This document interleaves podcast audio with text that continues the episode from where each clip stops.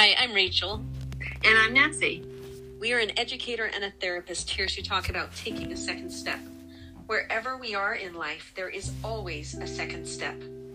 Sometimes we get discouraged or feel stuck. We want to move forward, but may feel overwhelmed and don't know where to start. In this podcast, we share psychological and spiritual principles alongside inspirational stories that identify useful tools to help us take second steps. By drawing on the wisdom gained from experience, we can all be strengthened and muster the courage to take a second step.